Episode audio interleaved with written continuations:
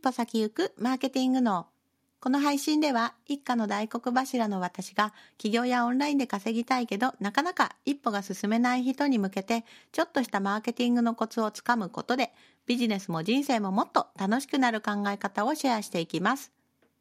こんにちは、下坂恵理子です。今日はいかがお過ごしでしょうか？さあ、今日は土曜日だったんですけれども子供たちがね、あの家にいたのでまあ、ほぼ仕事をせずにというか子供と遊んでました。はいまあ、こんなことがねできるのもあのまあいろいろなんか自動化をしていったりしたからかなっていうふうに思うんですが、えっと、最近ね私も広告を出しております。で、まあ、自動化をテーマにお話をしていたりするのであの、まあ、今回はですね自動化したい人は何から始めるべきというテーマでお話ししようと思います。はい。じゃあね、さあ、いざね、自動化したいっていうふうにね、思った時、あなたは、ど、どうしようって思いますか？何からやるってすぐ分かりますか？正直なところ、私は分かんなかったんですね。で、分かんなかったので、まあ、やりたいっていうふうに思った時に、まあ、人に聞いちゃったんですけれども、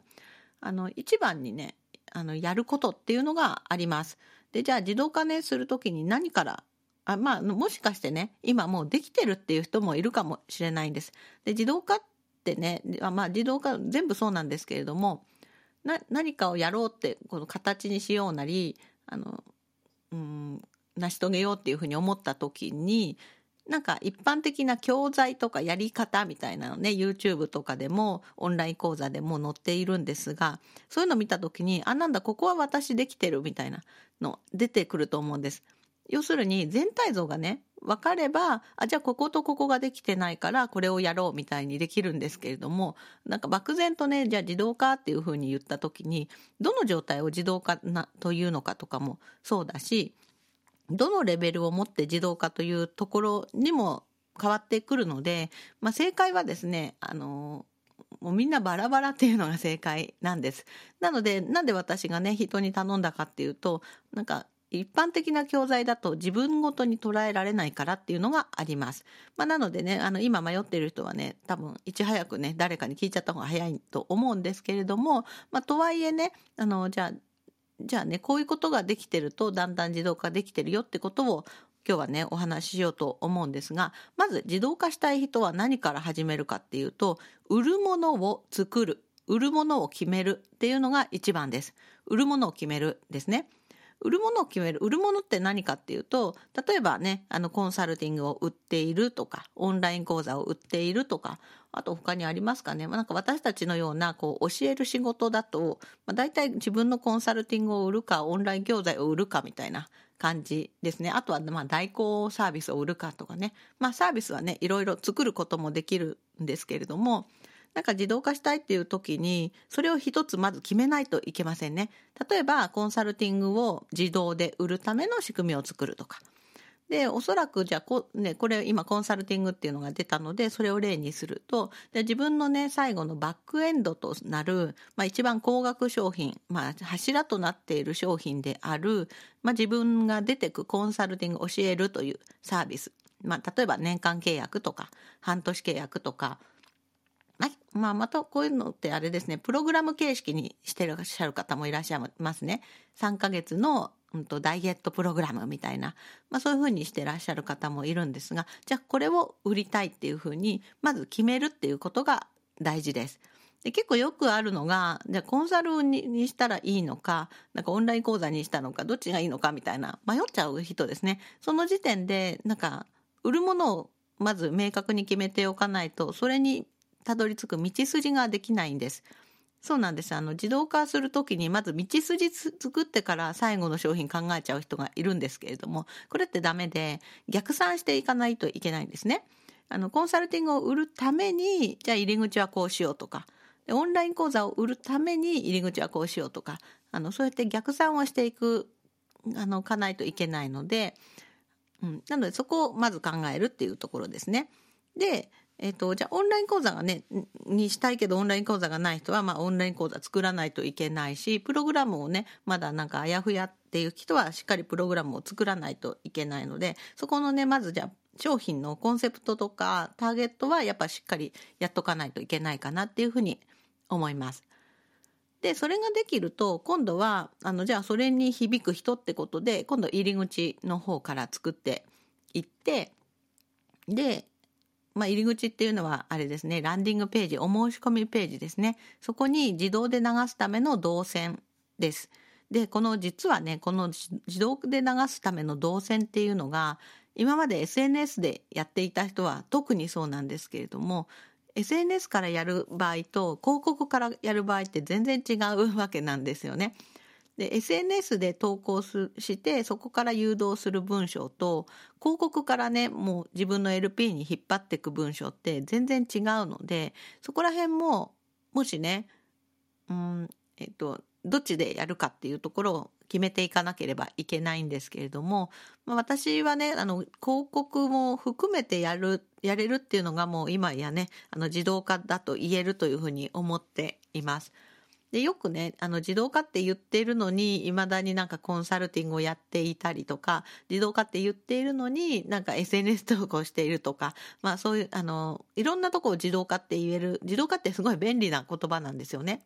なので、まあ、完全自動化っていうふうになるともう広告をかけっぱなしでなんか収益モデルが回る感じが自動、まあ、完全自動化って言えるかなっていうふうに思うんですが、まあ、おそらくね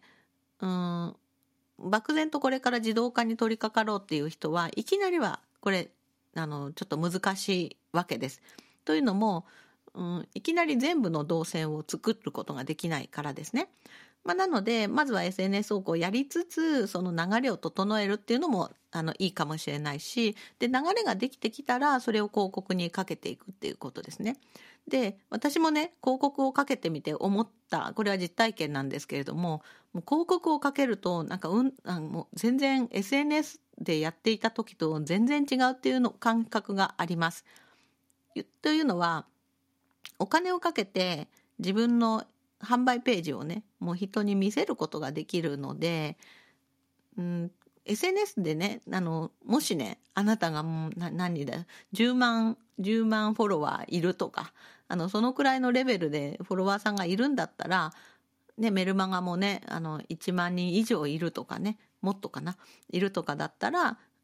うんと、販売ページあの要するにお申し込みページを見せた時にあのそれの反応を見ることができるんですけれどももしねまだフォロワーさんが少ないとかメルマガの人数が少ないとかだと反応がもう全然わからないわけですね。であのそのホームページあの販売ページを見てくれる人が少ないということは反応を見れないので改善ができないわけです。そうすると結構ね時間がかかっちゃうなっていうふうに思いました。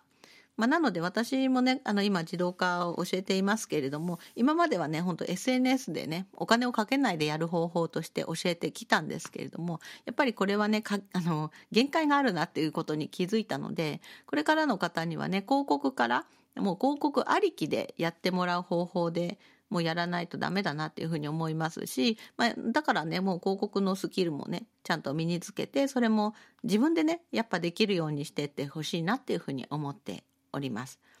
はい、というわけでね、まあ、一番最初こうあの自動化したい人はまずは自分の商品を決めるということですね。で、まあ、覚えておいていただきたいのは、まあ、まあ、今すぐって言ったらうってなる方はねちょっと心構えが必要ですがやっぱりね広告からや自動化やるんだったら広告をねちゃんとやらないともうダメっていうふうに思ってください ということですね。あの本当私もねうんまあ、教えてくれた方も優しかったっていうのもあってやっぱりねいきなり広告やりましょうっていうとお金がかかることだし広告ってねかければかけるほどお金かかっちゃうんですよ。でダメでもかかっちゃうのででさらにね広告のあんまり良くないところ良くないっていうかあのもう本当これ全般的にそうなんですけれどもやってみないと分かんないっていうのがあるのであの保証ができないわけですね。うん、なのでまあでもそういうのも踏まえてねややるっていう意気込みでややるぐらいに思っておいてくれないと自動化はできないってことなんです。はい、なのでそれをね覚えておいた上でね是非ねとはいえねやっぱり自動化するとうん本当に楽になるので楽そうですね自分の時間をあの仕事時間を減らすことはもう可能になるのでもうやっぱりね多くの方に自動化をねお勧めしたいなというふうに、まあ、改めて思いました。はいまあ、というわけでね、あの、また明日も配信していきますので、気に、今日もお聞きいただいてありがとうございます。また明日も配信していきますので、気に入っていただいたらフォローしていただけると嬉しいです。はい。というわけで、あの、今日ね、また新しいポッドキャストのシステムで録音しているんですけれども、なんと昨日ね、あの、せっかく録音して、録画もなんかできてる風だったのに、全然が画像はできてなかったので YouTube も上げないんですけれども、はい。まだので、あの、なんか新しいスタジオになったのでちょっと使いづらいんですけど、またね、このポッドキャストの、うん、新しい最新情報もね、お伝えしていきたいと思いますので、引き続きよろしくお願いします。はい。それではまた明日お会いしましょう。バイバーイ。